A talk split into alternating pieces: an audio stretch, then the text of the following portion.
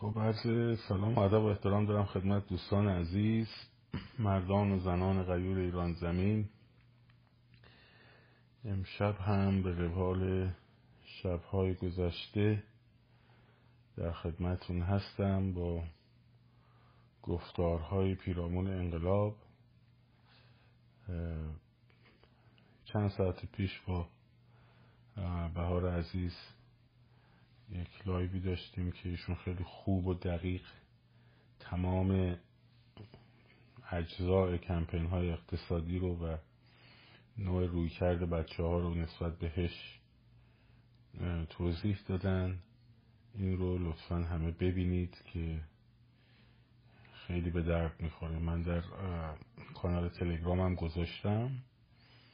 این لایوی که با بهار داشتیم رو حتما ببینید. من سعی میکنم طی روزهای آینده با یک اقتصاددان دیگر هم یه قرار بذارم در خصوص اقتصاد دوران فروپاشی.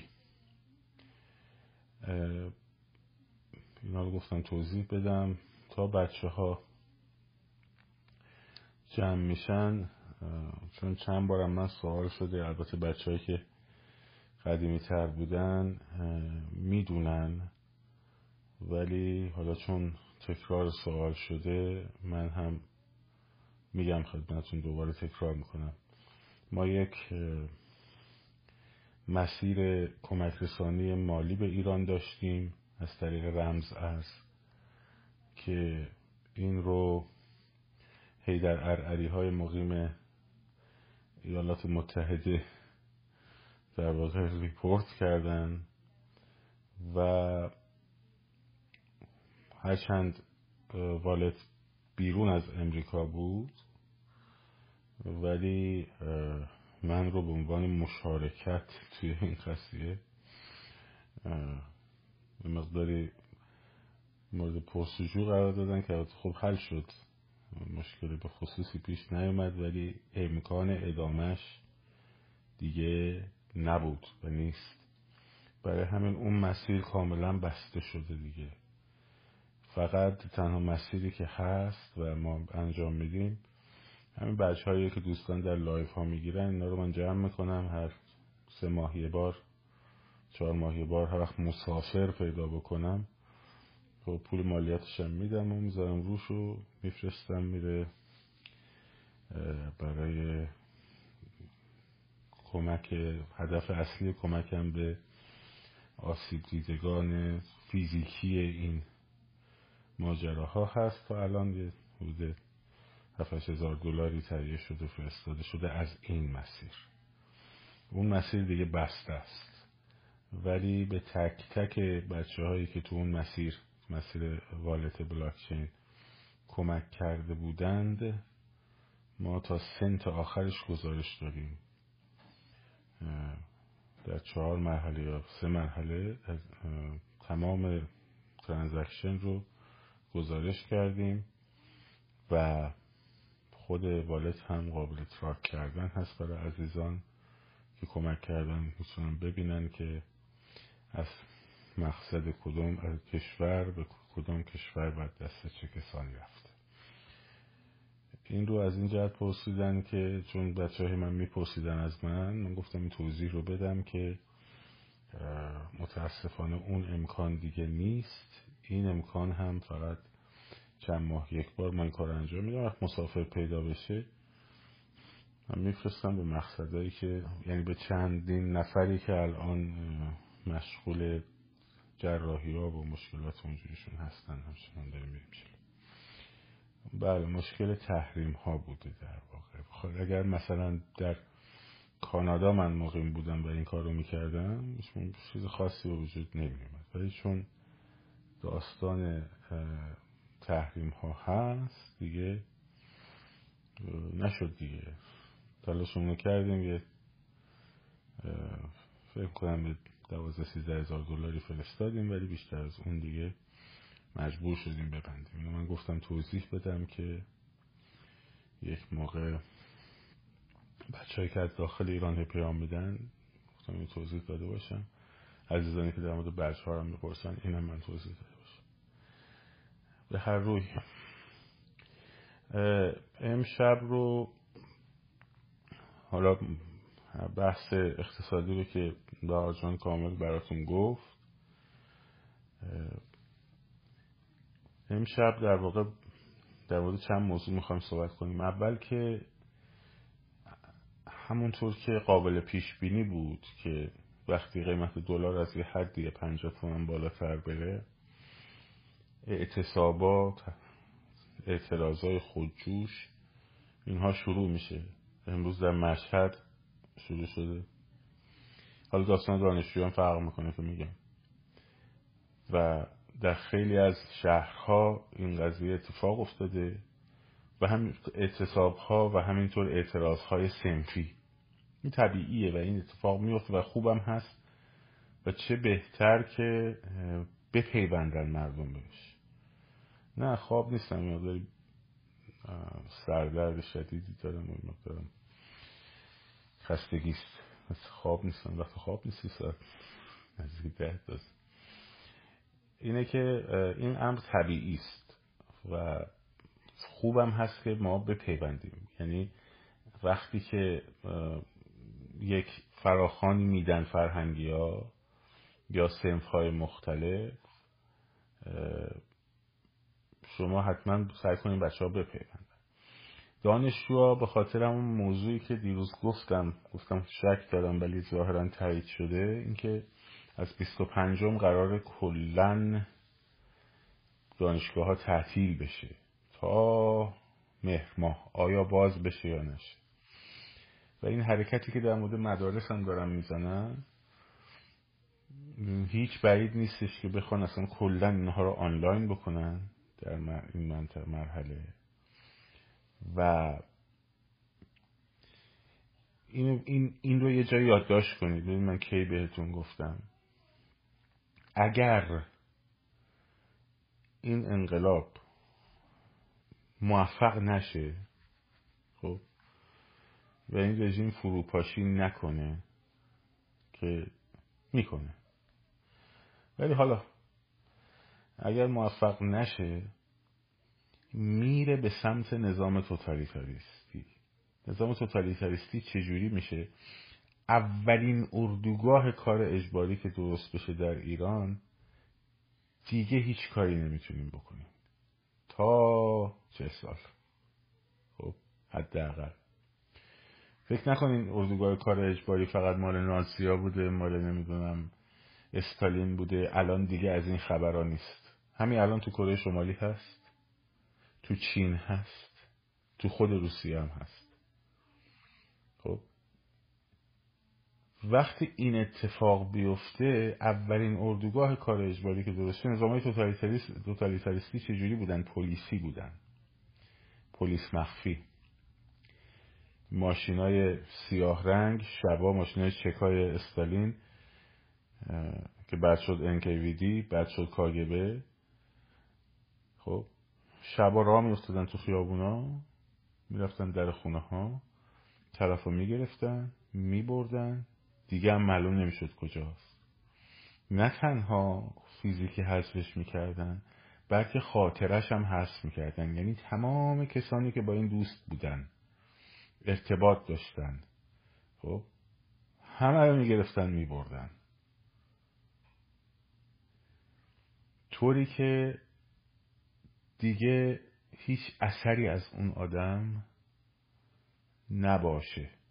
اردوگاه کار اجباری نمیدونین چه؟ اردوگاه کار اجباری مکانی داشتن دیگه. نازی‌ها در آشویتز، در مایداک اردوگاه بسیاری داشتن. خب بیرکناو، برگن بلزن، تاتون اردوگاه مرگ هم بودن. میرین اونجا، میبردنشون اونجا در یک منطقه بسته مثل پادگان مانند. اینا باید کار میکردن از صبح تا شب، جون میکندن، شبم باید کاسه سوپ تو لباس زندانیا. اردوگاه گولاک در سیبری شوروی، خب تا 20 میلیون نفر اونجا کشته شدن. سیستم نظام‌های توتالیتاریسم اینجوری کار میکنه. یعنی میره به سمت پلیسی شدن، محدود، اینترنت همه چی بسته. خب میره به سمت پلیسی شدن و اردوگاه‌های کار اجباری. بعد در این شرایط که پیش میاد مردم میرن همدیگر رو لو میدن، به خاطر اینکه خودشونو به رژیم ثابت کنن میرن خودشونو میرن به رژیم لو میدن. اینو من نمیخوام بگم به ترسونم، خب، ولی الان رژیم ایران یک رژیم دیکتاتوریه، هنوز به نظام توتالیتاریستی نرسیده و هیچ این شیفت کردنش خیلی کار سختی نیست. حالا ممکنه شما چون فکر کنید که چون موضوع ترسناکه اتفاق نمیفته یا چون دوست نداریم اتفاق بیفته اتفاق نمیفته، ولی واقعیت اینه که به دوست داشتن ما و دوست نداشتن ما نیست. اینها میدونن که مردم دیگه اینا رو نمیخوان، خب یا باید برن یا باید فشار حداکثری بیارن.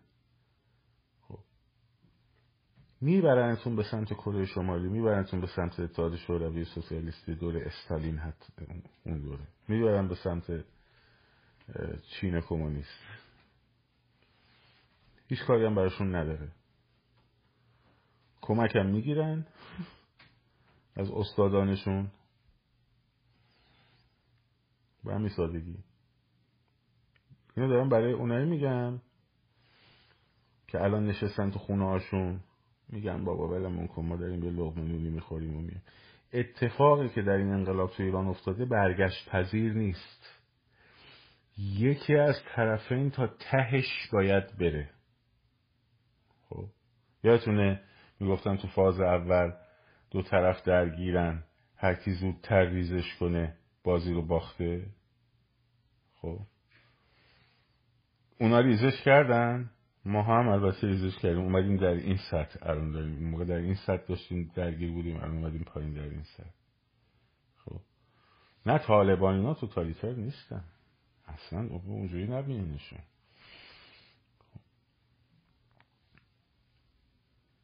یادتونه؟ خب الان هم دارم میگم یکی از این دو طرف تا تهش باید بره، هیچ راه برگشتی نداره. یعنی زندگی در ایران به دوران پیش از مهسا امینی دیگه بر نمیگرده، دیگه بر نمیگرده.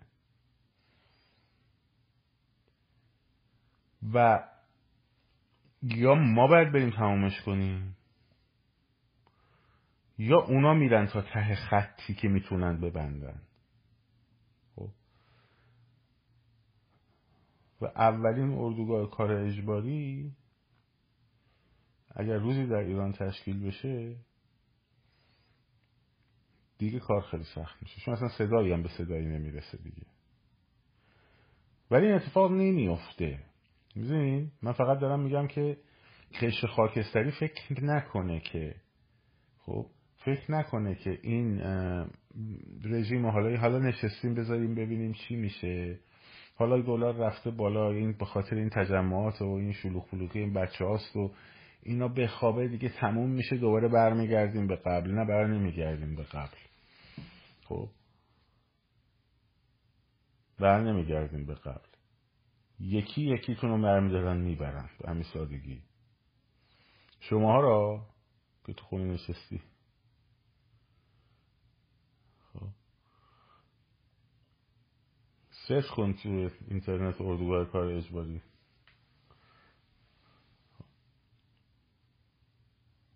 شماها رو برمیدارن میبرن، به اونجا نمیرسه چون رژیم از در واقع حتی اگه همین فرمون رو بخواد پیش بره، وضعیت که الان دارید میبینید چقدر حجمه، الان حس جامعه خشمه و بخته.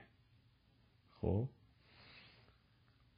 یعنی حس بچه ها هم خشمه هم بخته، مبهوتن از این سری اتفاقایی که داره میفته، از این بچه هایی که با گاز سمی کشته میشن. بچه توی مدرسه با گاز سمی کشته میشن، میدونید یعنی چی؟ یعنی آشویتس، یعنی همون کاری که با یهودی ها میکردن. در زمان آلمان نازی. منطقه بچه های خودشون این رو دارن میکنن.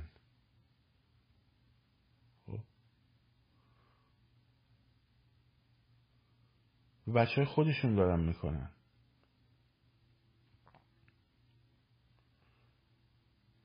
اینه که اینا از هر کاری از دستشون برمیاد. هر کاری از دستشون برمیاد. کتاب مجموعه جزایر گولاک الکساندر سولجنسکین رو بخونید.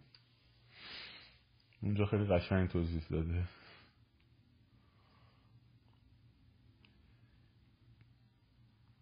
برای همین اینو من گفتم که ببینید این بر نمیگرده به قبل. خب یکی از طرفین با تهش بره. حالا همین وضعیت اگه بمونه، خب رژیم نمیتونه بازسازی کنه این شکافو. در صورتی میتونه به اون مرحله برسه که بیاد روابطشو با دنیا خب خوب بکنه، از نظر اقتصادی تغذیه بشه، قراردادهایی رو ببنده که به واسطه این قراردادها دنیا چشمش رو به یه چیزایی ببنده، بعد بیاد شروع کنه به اون مرحله رو انجام دادن. بعد شروع میکنه به اون مرحله رو انجام دادن. نمیرسه، ولی دنیا هیچ راهی برای اینو نذاشته. رو خر مرده شرط نمیبنده. خب رو خر مرده دنیا شرط نمیبنده. برای همین میفته پایین. اگه شما نکنید میفته خودش پایین. مثل ساختمون فرو میریزه. منتها حواستون باشه تو همکف اون ساختمون شما دارین زندگی میکنین. یعنی اینجوری نیست که شما بیرون نگاه کنید اون ساختمونه که ریخت پایین. نه، تو اون ساختمونه تو داری زندگی میکنی، میریزه رو سر تو. خب میریزه رو سر تو. خیلی هم ساده است سیستمش. میدونی چجوریه؟ سیستمش اینجوریه که تو صبح پلم میشی میری بانک پولتو بگیری، پول نیست، کارتتو میزنی تو بانک، ارور نشونت میده. میخوای بری خرید بکنی با اون کارت پولت، موجودی بهت نمیده. این وقتی کالاپس بکنه. در یه شب هم اتفاق میفته. صبح ها میشه اینجوری میشه. الان خیلی از بانک‌ها داره این اتفاق میفته.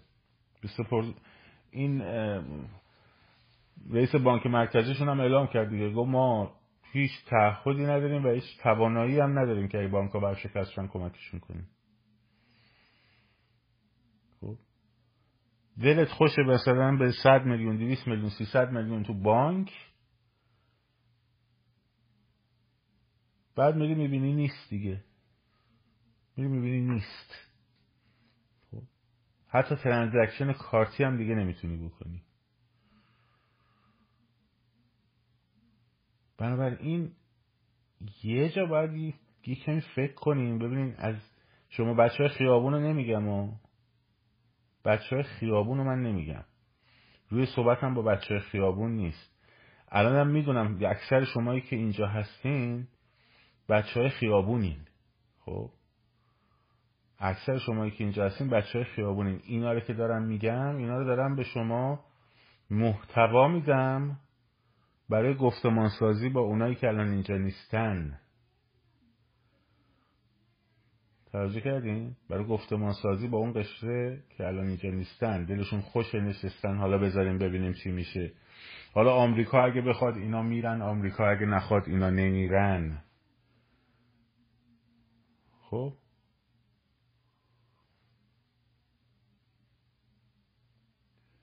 این تصور بودن در وضعیت قربانی که ویژگی جوامع استبداد زده است، خب در نقش قربانی رفتن خیلی هم احساس خوشایندی به آدم میده. چرا؟ چون مسئولیت رو از آدم میگیره، حس بیگناهی به آدم میده.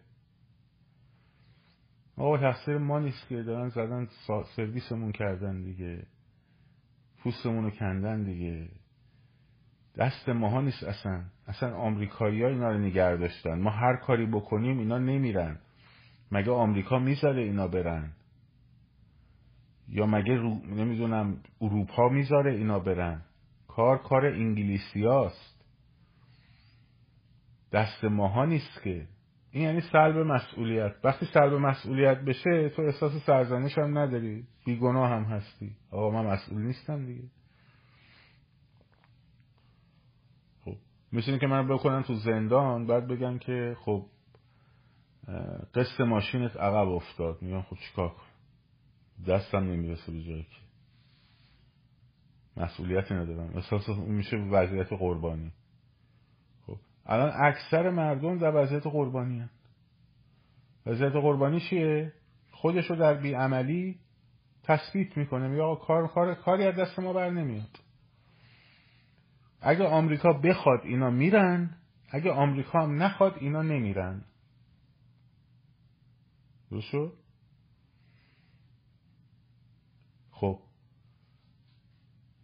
بعد بر همین میبینی که این بچه ها همش دنبال کسایی که در این وضعیت هستن، همش دنبال این، چشمشون اینه که برجام چی شد، نمیدونم این مقاله فلانجا چاپ شده همزمان با سخنرانی امیرعبداللهیان در فلانجا چی شده، چه معنی میده، این وزیر خارجه رفته با اون وزیر خارجه نگاه کرده چه مفهومی داره.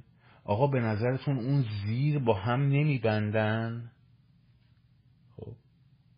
دیدی چقدر این تحلیل ها هست؟ چقدر از این حرف ها هست؟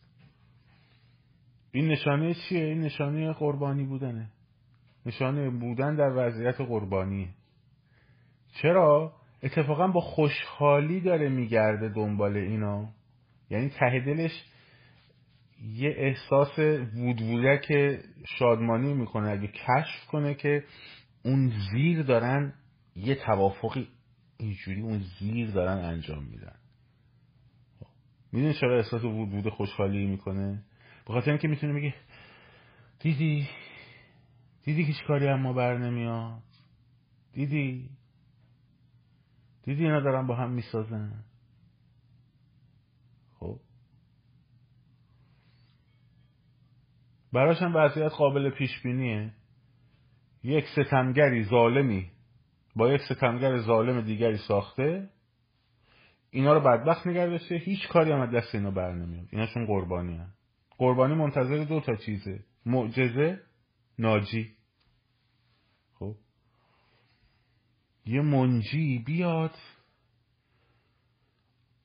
آقا چون که اپوزیسیون با هم متحد نیست، اینجا سرپرست نداره، رهبر نداره، مملکت اینجوریه دیگه، انقلاب نمیشه دیگه. چون منجی نیست نمیشه دیگه. اینم یه مدل دیدید دیگه. آقا ائتلاف بین منجی ها رو خراب نکنن، منجی هامون باید یه کاری بکنن دیگه. که انا مثلا منتظرن. خب تا حالا میگفتن نیست. الان که ماشاءالله شاهزاده رضا پهلوی رفت، بقیه دوستانم همینطور رفت دادن، تمام دنیا دارن صحبت میکنن. خب دارن صحبت میکنن دیگه. ولی باز منتظر تنها منتظرم مثلا شاهزاده رضا پهلوی بگه بچه‌ها فردا ساعت 12 از انقلاب تا حافظ خب پیاده‌روها یواش بریم، بعد هورای روسی بکشیم و فلان. بعد دیدید کامنت ها میذارن باید یک شخصیت کاریزماتیک فراخوان بده. انگار مثلا ایشون بیاد بگه که مثلا شیراز معالی آباد نرین، برین ظفر، هورای روسی، جوجه تیغی، خرما، ساندویچ فراموش نشه.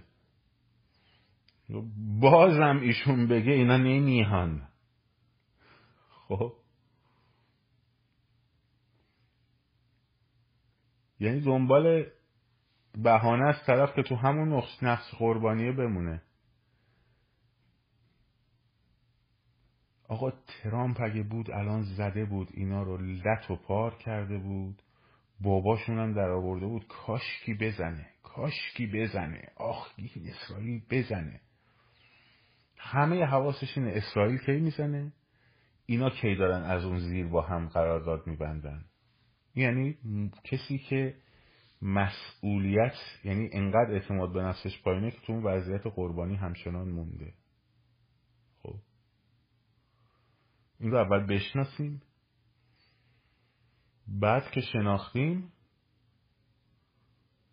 اون وقت باهاش مواجه شیم. آقا جون آره، من اگر دارم میگم که آقا ما رهبر نداریم، اگه رهبرمون بیاد بگه فراخان ما همه میایم، خب حالا شاهزاده نگه جوجه تیخی، ما بگیم جوجه تیخی، شما انجام نمیتونی بدی مثلا، اصلا من نگم، ایشون نگه، شاهینلو هم نگه، این یکی هم نگه، تو نمیتونی مثلا انجام بدی، مثلا منتظری یه نفر اون بالا بیاد بگه جوجه تیخی بساز مثلا، یا مسیح مقدس شب بیاد تو خوابت بگه هاللویا، بیا این جوجه تیخی اینجوریه، اینم ساندویچه، اینم خرماه.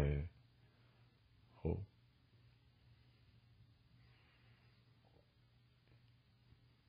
بچه های خیابونو نمیگم و. بچه های خیابونو من نمیگم، اون قشر رو دارم میگم که مثل کارتونه، مثل فیلم هندی داره وقایع رو میبینه، مثل فیلم هندی داره میبینه. دیدی دلاره میشه 63 تومن، یه ذوقی توشه. بابا داری بدبخت میشی، چه ذوقیه؟ هیجان، خبر فوری، دلار 64.500. میدونی اون ذوقه از کجا میاد؟ تا حالا کسی شاید انگشت نذاشته روش براتون. شاید الان من دارم این انگشت میذارم روی نقطه یوف، به خودت بیای ببینی منم دارم ذوق میکنم، دلار داره میره بالاها.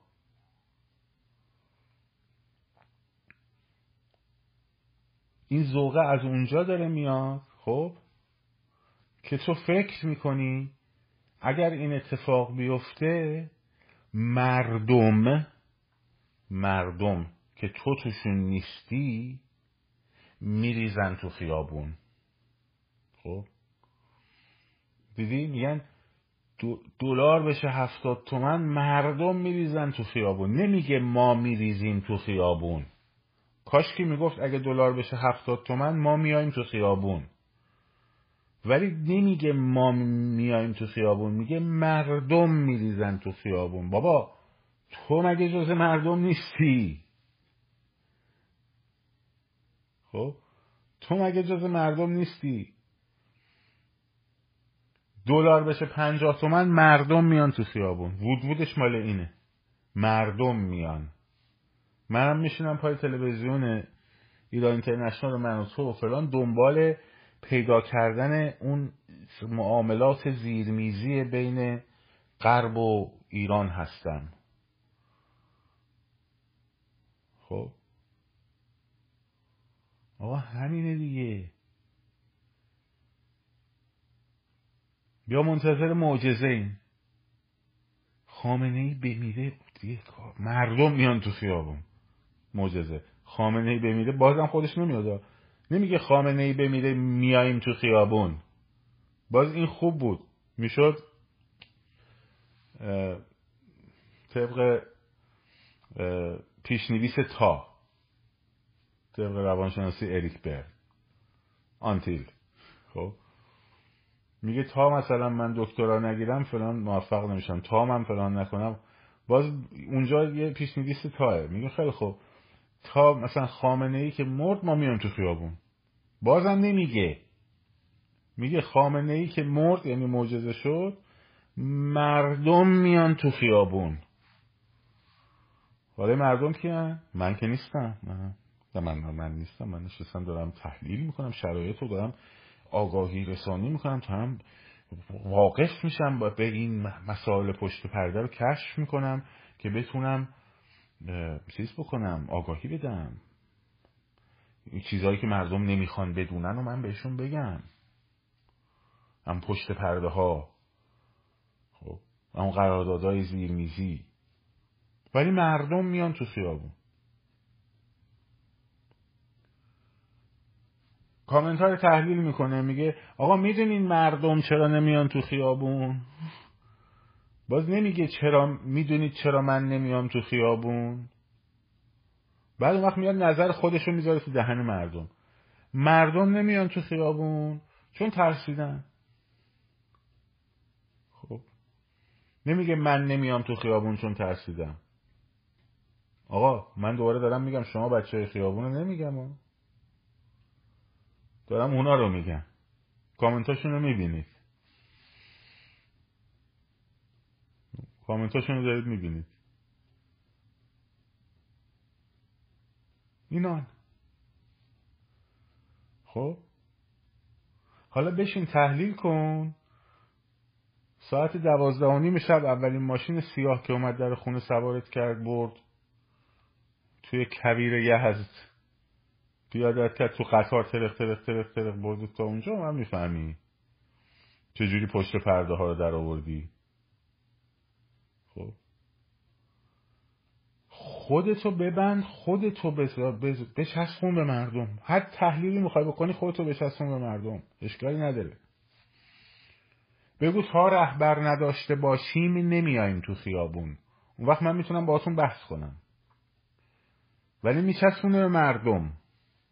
چرا؟ چون میخواد مسئولیت از خودش سلب بکنه. خب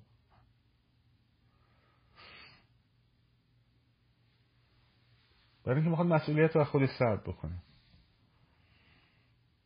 بعدم جامعه ما آزادی گریز. آقا جون آزادی گریز، تو طول تاریخ هم آزادی گریز بوده.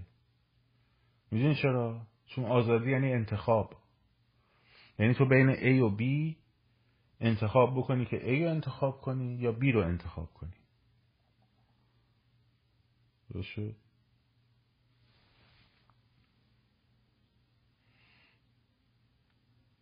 تو بین A و B باید انتخاب کنی که به اصطلاح A باشه یا B. خب این A و B نیا کنی یه سخنگو مردم پیدا کرد، نوشته مردم فوش میده، یه جوری فکر کنه که انگار خداست. مردم بگو به من دیگه، جمع نبند دیگه، تو جمع میبندی. دیدی شاهد از غیب رسی.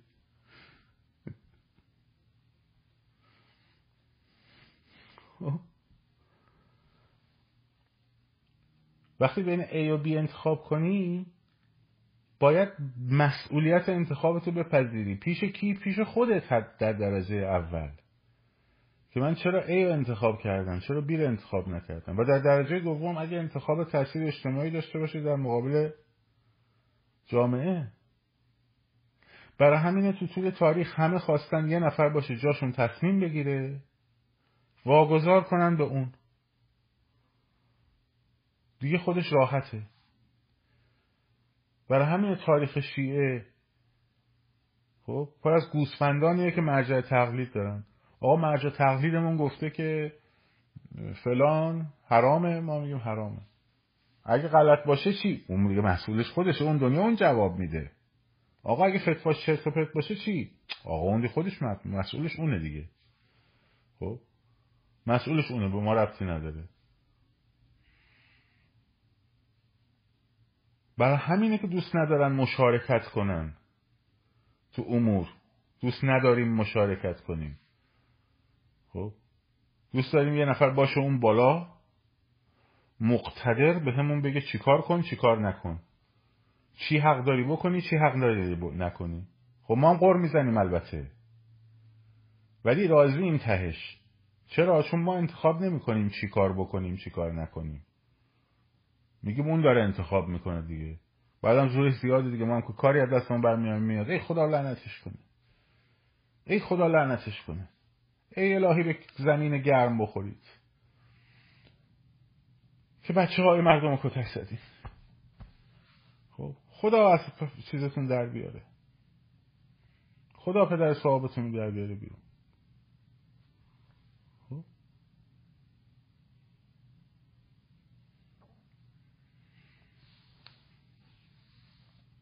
در نقش قربانی، نقش قربانی هیچ کس نمیتونی توش فقط میتونی فوش بدی، نخ بزنی، خب انتظار معجزه داشته باشی و انتظار منجی داشته باشی. ما مردم نجیبی هستیم، مردم ایران خیلی مهربونن. اینا هم که برن پرچیز میکنن همه مردم رو فلان کردن، باز نمیگه من نجیبم، ما نجیبیم، اینا هستن که این بلا رو سر ما آوردن. میگن مردم.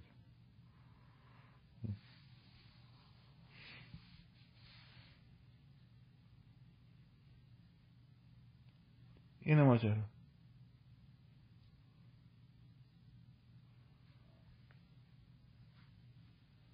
بنابراین بعد این ملت میشه آزادی گریز. دوست نداره آزادی رو. دوست داره همیشه یکی براش تصمیم بگیره. چرا؟ چون از مسئولیت تصمیم گیری میترسه. به کجاها برمیگرده؟ به سنت و تربیت خانوادگی و مذهبی و قرنهای ماست. چیکار بکنیم؟ دردشو بفهمیم. لااقل وقتی داریم این حرفا رو میزنیم، وقتی داریم دنبال پشت پرده ها هستیم، بدونیم که داریم دنبال اون پشت پرده ها، دنبال کی میگردیم؟ ستمگر میگردیم. خب چون بازی قربانی در یک مثلث تعریف میشه. یه نقطه سر ضلعش قربانیه، یه سر ضلعش ستمگره، یه سر ضلعش چیه؟ منجیه. خب قربانی همیشه دنبال این دوتا داره میگرده، دائم داره دنبال این دوتا میگرده. خب تو ذهنش تو داری دنبال ستمگر میگردی، کی؟ موقعی که آقا اینا ایزی دارن با اون یارو میبندن، آقا امیر عبداللهیان رفت موقعی که خواست دست بده وزیر خارجه مثلا بورکینافاسو بهش اینجوری دست داد. خب ندیدی مگه؟ نمیدونم اون یکی و این یکی رفتن اون پشت جورج سروس و اینا مخفیانه با هم جلسه گذاشتن. میدونی کی خراب کرد داستانو؟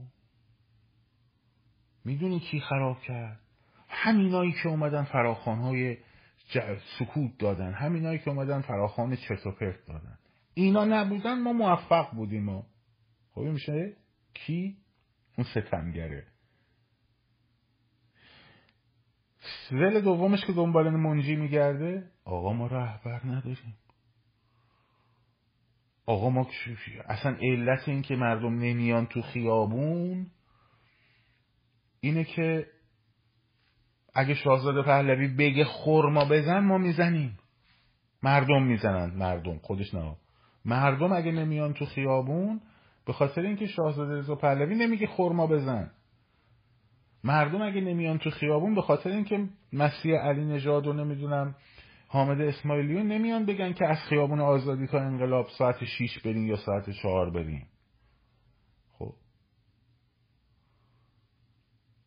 دو جور بهانه داره. یکی بهانه‌ای که جستجوی ستمگر میکنه و مقصر، یکی بهانه‌ایه که جستجوی منجی میکنه. این دو مدل رو داره. حالا برو نگاه کن، با این نگاه برو همه کامنت ها رو زیر همه پستای این و اون و اینا نگاه کن. خب هر جا یکی از اینا رو دیدی تو ذهن جلوش بنویس قربانی. بعد ببین چند درصد این مردم قربانی هن، چند درصدمون در نقش قربانی عادت کردیم بازی کنیم. خب یه ضلعش قربانیه، یه ضلعش ستمگره، یه ضلعش ناجیه.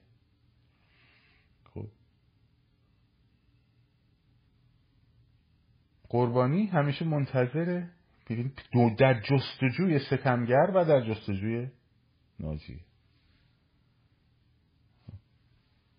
و بعد تو خودمونم نگاه کنیم. ما خوب تو خودمونم نگاه کنیم، با چشم باز مچ خودمونم بگیریم.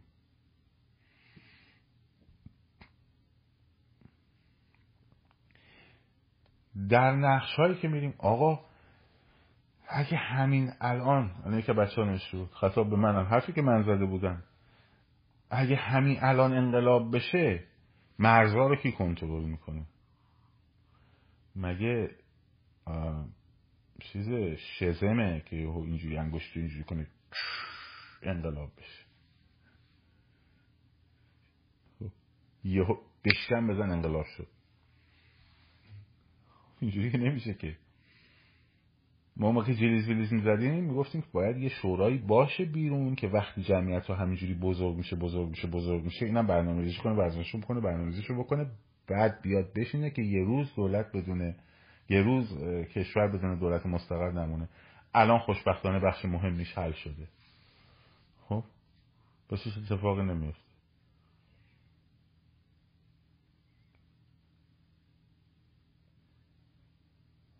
اینه که اینا رو دارم به شما میگم که وقتی با قشر خاکستری صحبت میکنی برو سرچ بکن، برو ببین بودن در نقش روانی قربانی، بعد برو باشون صحبت میکنی. میدونستی الان داری دنبال ستمگر میگردی با این حرفات؟ میدونستی داری دنبال منجی داری میگردی با این حرفات؟ بچه صدا میگن هست یا نیست؟ من نمیدونم. من فکر کنم که مشکلی من نداشته باشم. برای مثلث کارپمنم معروف.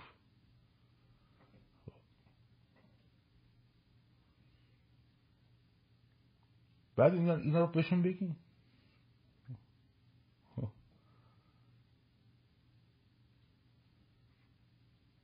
بعد مسئولیت قلم زندگی دست خودته. این زندگی تو، قلم سرنوشت دست خودته، خودتی که می‌نویسی. باید مسئولیت این گرفتن قلم رو تو دستت داشته باشی. خب حتی اگه غلط بنویسی مسئولیتش رو بپذیری. خب. یارو برمیگرده، من دیدم 30 سال تو رابطه زندگی مثلا مریض میمونه، زن و شوهر مشکل داره، میگه خب چرا موندی؟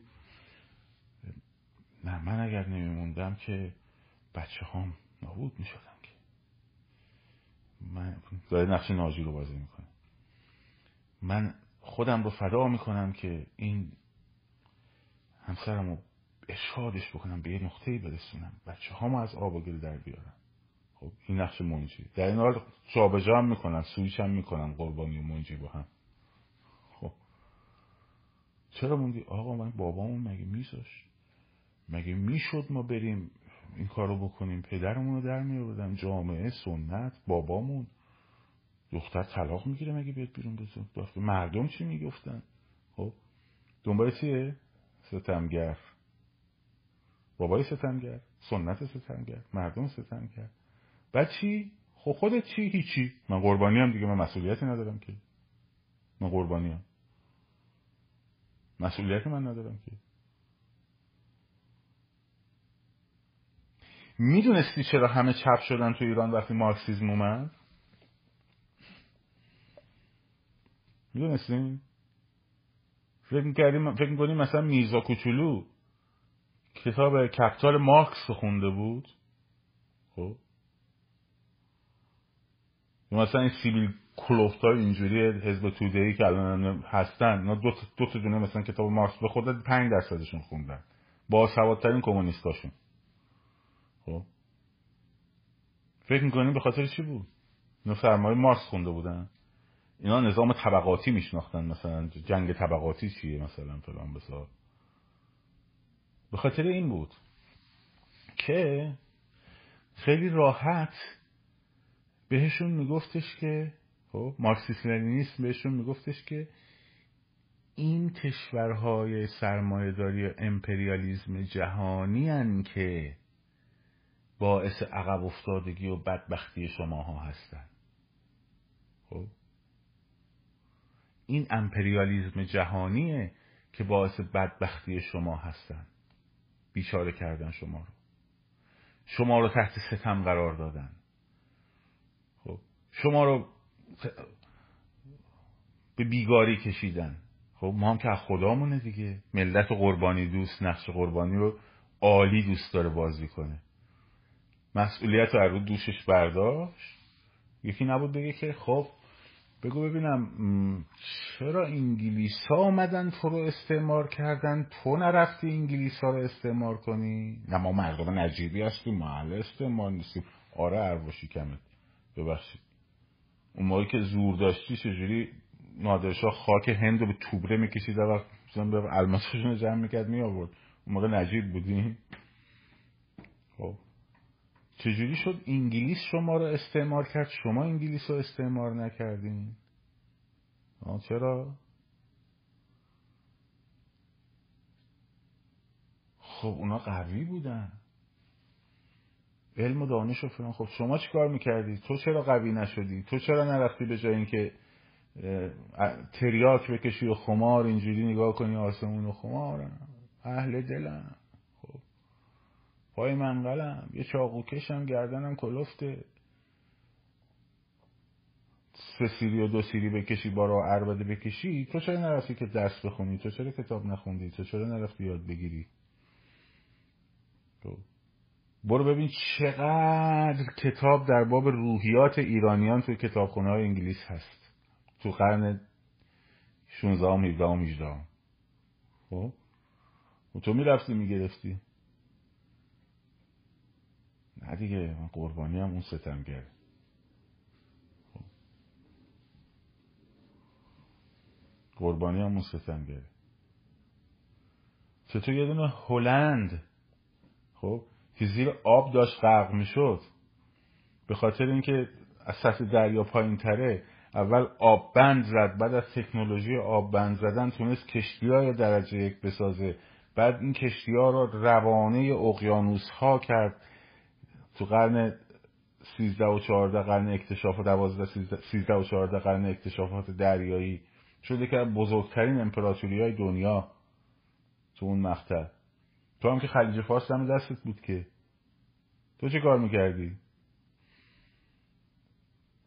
میدونی چه کار میکردن؟ سیب افتاد تو سر نیوتن، نشسته بود پای درخت سیب افتاد تو سر نیوتن، این شروع که فکر کردن قانون جاذبه رو کشف کرد. حالا اگه سیب میافتاد تو سر کبلایی، سیب رو برمی داشت میخورد، میگفت هازا من فضل ربی، و بعدش هم شروع میکرد یه نماز شکر به جا آوردن، درخت رو منفجر میکرد میرفت. نه قرن اکتشافات دریایی که قبل از قرن 16. خب همچنین سیب میافتاد تو سرش میگفت هازا من فضل ربی، دو رکعت هم نماز میخوند، نماز شکر میخوند. خب حالا اینا رو من گفتم،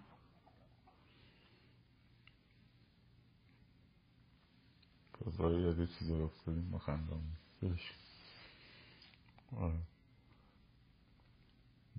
برای اون گفتمان سازیه، برای اون گفتمان سازیه. هر وقت که دیدی دسته بندی کن پیاماشونو، دسته بندی کن حرفاشونو، ببین که کدومشون دنبال کدوم رستا دنبال منشیه، کدوم رستا دنبال ستمگره. خب این میشه ویژگی جامعه ما. نه یاد یک چیز دیگه افتاده.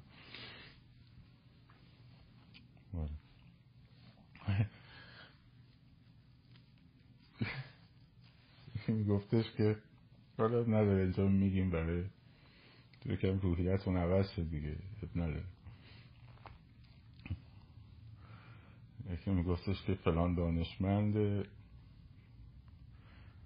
فلان شهرستان، من نمیخوام اسم شهرستان رو، قانون چیز اون نظریه ماژور و فیزیک رو کشف کرد که فیزیک کوانتومی و نسبیت و بعد چیز جاذبه کلاسیک و فیزیک کلاسیک نیوتنی و اینا رو با هم جمع میکنه. دارن چیه؟ میگفتش که اگر دور درخت سیب نیوتن یه نفر بتونه با سرعت نور بدوه دور درخت، میتونه که مثل پنکه ساواک از پشت سر به خودش مثلا کاری بکنه. این جوکایی هم که جوکای علمی، مثل خرس ساواک رو مثلا خودش هم نقش خرس ساواک رو بازی کنه، هم نقش زندانی رو بازی کنه. نسبیت اینشتین و دور درخت سیب نیوتن با سرعت نور بچرخه، اینجوری میشه. چه پنکه سوار یاد اون افتاد. حالا anyway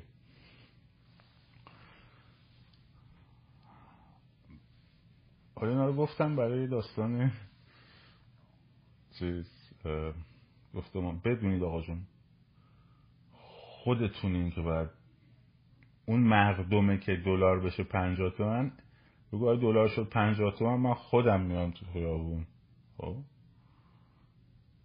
خودم میام توی خیابون. این معمای خرس و پنکه رو ببین در آن واحد هم پنکه میشه آدم، هم خرس میشه، هم زندانی ساواک، یعنی اصلا کلا همه چی حل میشه. برای همین تیکادو رو دست کم نگیری، تیک تیک تیک تیک. خب به هر روی بنابراین این مسیر بچه برگشت نداره، باید تا تهش بریم، راه دیگه هم نداره. خب محتمل ترین گزینه اینه که خودمون جمعش کنیم و راحت ترین و کم هزینه ترین هم هست. الان هم دیدید جمعیت دانشجوها که جمع میشن همین 200 نفر بودن دیگه، 200-300 نفر بودن. خب هیچ غلطی نمیتونن باهاشون بکنن، خب هیچ غلطی نمیتونن دیگه سرکوب باهاشون بکنن. باشه یا اینکه خشک میشه میفته رو سر خودتون، سر آوار، سر هممون یعنی. و اگر هم که اینا بتونن اون زیر ببندن و پول به دستشون برسه، خب اردوگاه کار اجباری برامون درست میکنن، سیستم توتالیتاریسم و اینکلینتا قطع و پلیسی و سلام. اتفاقا دانشجو خوب کردن این کارو، یعنی ببین به هر بالاخره تا یه جایی که فشار میاد، تا یه جایی آدم تحمل میکنه و بعد صبرال ربریز میشه دیگه، اینا طبیعیه دیگه. ولی بپیوندیم و اضافه بشین و هر جا دیدید مثلا فراخانی اومده در مورد تضادات فرهنگی، آقا تو هم برو، چه اشکال داره، تو هم برو. ولی موفق میشیم. دلار 62 تومن چی بود؟ دلار 62 تومن بود خیلی خوشحالیش برای چی بود تو دل خیلیا؟ به خاطر اینکه چی؟ مردم میان تو خیابون. درسته؟ مردم چیه؟ نقش دلار 60 تومانی نقش معجزه رو بازی میکنه. اون مردمی که میان تو خیابون، اینم نمیاد تو خیابون مثل فیلم هندی وایسای نگاه میکنه، خب اونا نقش منجی رو بازی میکنن. ستمگر کیه؟ آمریکا و اروپا که دارن با غربی‌ها با این با زیر اون پشت جوری میسازن، اینایی که اومدن فراخوان‌های چرت پرت میدن، اون باعث شد اصلا انقلاب خراب بشه.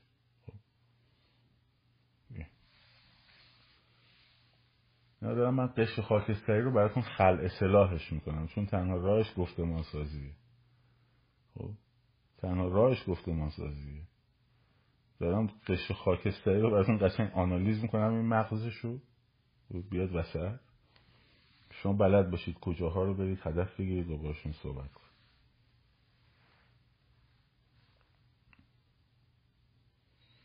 دکتر باقرزاده کیه؟ در مورد ما زیر مفت زیاد میزنن، بزنن انقدر بزنن تا خسته شن.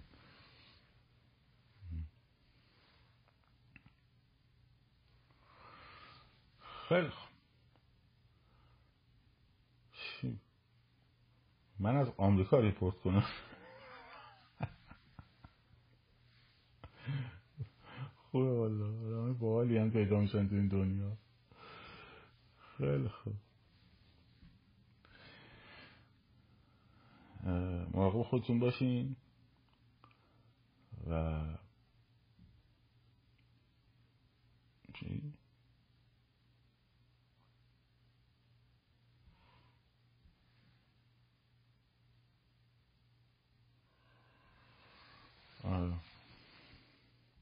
مراقب خودتون باشین و فردا شب در مورد یکم تاکتیک‌های خیابونی بیشتر صحبت میکنیم. شاد و سرفراز و آزاد باشید. پاینده باد ایران. زن، زندگی، آزادی.